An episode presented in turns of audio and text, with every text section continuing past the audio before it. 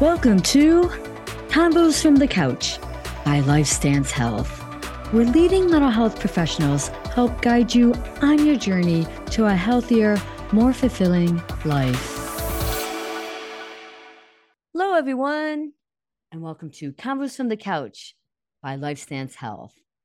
I'm Nicolette Lianza, and on this episode, I'll be talking with Latasha Keltner, a clinician from one of our LifeStance Illinois offices, and we'll be talking about gender bias in the treatment of women's health concerns. So, welcome, Latasha. Great to have you on. Hi, Nicolette. Thank you so much for having me. I'm I. I found several studies that report that women's health conditions tend to be more dismissed or downplayed by medical professionals than for men.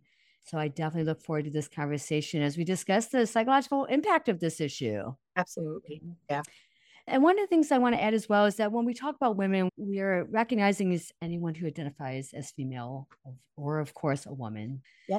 So let's kickstart ourselves here, Latasha. Tell us a little bit about yourself. All right. I'm pretty open book. I am a clinician here in Illinois. I got a master's in forensic psych. I thought I was going to work on criminal minds for some reason, but I love what I do. I'm a former police officer, mom. Oh, nice. And yeah, I just, I enjoy every day seeing who I can help, how I can help, and pretty much it. Nice. Love that. Love the fact that you used to be a police officer as well. That's yeah, pretty cool. Lots of fun. Lots of learning experience. I probably a good way to put that. Lots of learning experiences for sure. So tell us some of your observations of how women's chronic health concerns or conditions may be typically more typically dismissed than in men and attributed okay. to psychological issues. Tell me more about that. Yeah, absolutely. What I learned from my own personal experience is that, like, when you go in and you meet with your doctor, most doctors are, I was, majority of doctors, maybe just most, are men. They outnumber female doctors. And men and women, we don't think alike, right? So when you go in and you meet with the man and you're giving these concerns, I think that their thought pattern is that, okay, these might be concerns, but it may not be something that rises to the level that we may think is very important or is serious. And because they think that way, it hinders some of the process of you really attaining the information or the care that you really need as a woman. And of course, because we know women's health, especially here in the US, um, is disproportionately less than what it should be. I'll put it that way. I see you're trying to tiptoe around saying it like, but it, that's it. We know that. Yeah. We definitely know that. Absolutely. And as we dig in a little deeper, let's talk about more specifically how this affects women of color. Tell me more yeah. about that. So I okay, so there's gender bias, right? Yep. You have male doctors and women. There's a pay gap, right? Male doctors make significantly more money than female doctors, about two million dollars over the course of their career. And so if you look at, okay, you have these gender biases, and then you add the layer of like a race bias, there are so many like racial biases, especially in medical, where they believe that we can tolerate pain more than I guess my white counterpart. And even when it comes down to uh, equipment, right? There is really, you put it on your finger, it gauges how much oxygen you're moving and it tells, oh, okay, you're good, 98%, 80%, hope it never gets that low. But for people of color, when they wear those, the device can read it as well because of the melanin in our skin. So the darker you are. Oh, I didn't know. Wow. Actually, a fact. People can go look that up. They're holding a whole like meeting, convention, whatever it is, uh, to address it. Mm-hmm if I go in and I'm having difficulty breathing and I'm saying they can see me gasping and I'm having trouble, but the pulsometer says I'm at 98%, they're going to take that over me looking at me and how I'm presenting.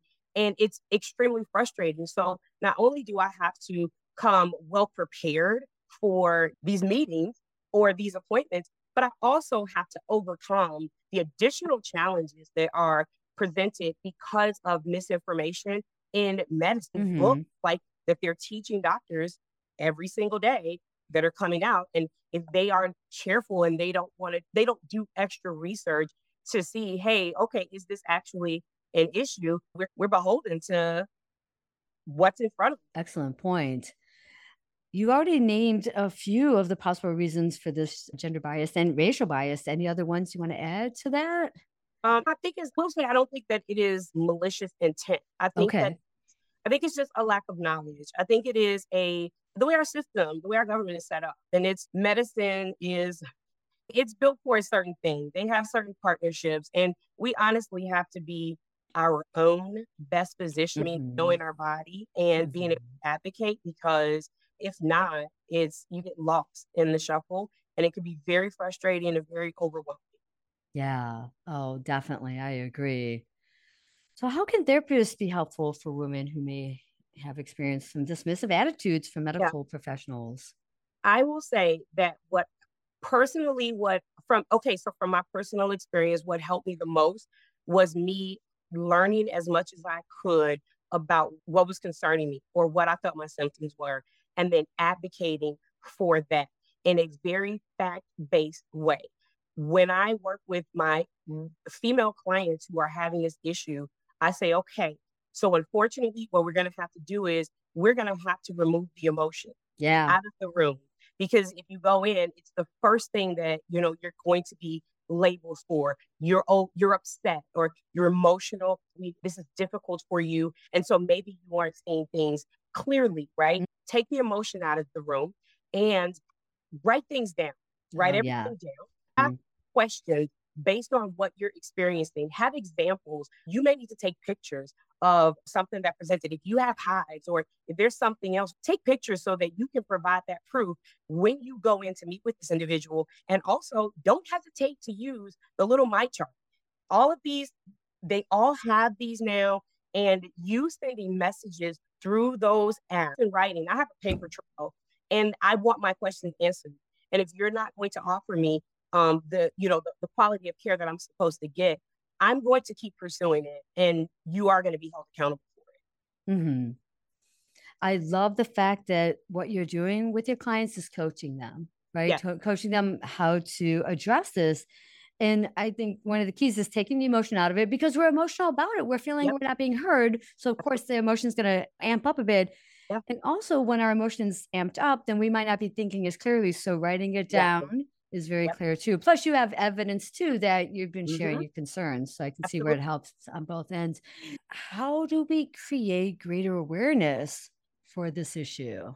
I, you know what, I always feel like it's just getting the word out. It's so hard. Like we, there, so technology is everywhere. We have so many social media platforms and things, and it's like the more we talk about it, I think the more aware people become. Women right now are th- there are so many things that are being decided for us with with regard to our bodies.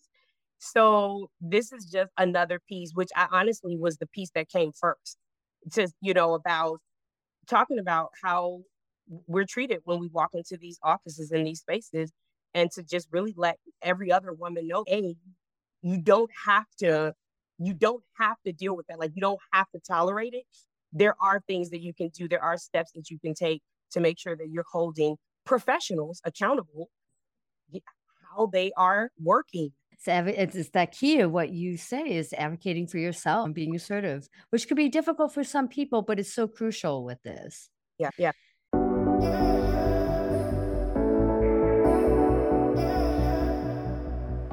Any other takeaways you'd like to share? like really just be kind to yourself you're Mhm. if you have if you're going through this and you're not getting answers it's already it, your quality of life is already greatly depleted in your eyes and i think it is. So being kind to yourself and just letting other people build you up and pour into you and you know help you. I was a person that i didn't like a lot of people helping me because i was very independent and my body was strong and so i felt like i could do all these things but you know when your body is the one that's attacking you and you're not a Right. you need that community. So I would just say, make sure have a community, let a community of great people surround you and help you through the process, so that you can endure what you need to while you're waiting for your healing. Gosh, Latasha, thank you. You are so inspirational. Like Oh. you have me hyped. Like, yes, no, I think this is going to be such a helpful episode. Good. I hope so. I'm still going through it. I'm three years in, and I'm still the battle is still waging, but I am healing. I've taken a lot of things in my own hands. So I appreciate you allowing me to be on here to talk to anybody else that might be going through this as well. Thank you. We'd love to have you back on someday. So thank you. I'd also like to thank the team behind the podcast Jason Clayton, Juliana Whitten, and Chris Kelman, with a special thanks to Jason Clayton for editing our episodes. Take care, everyone.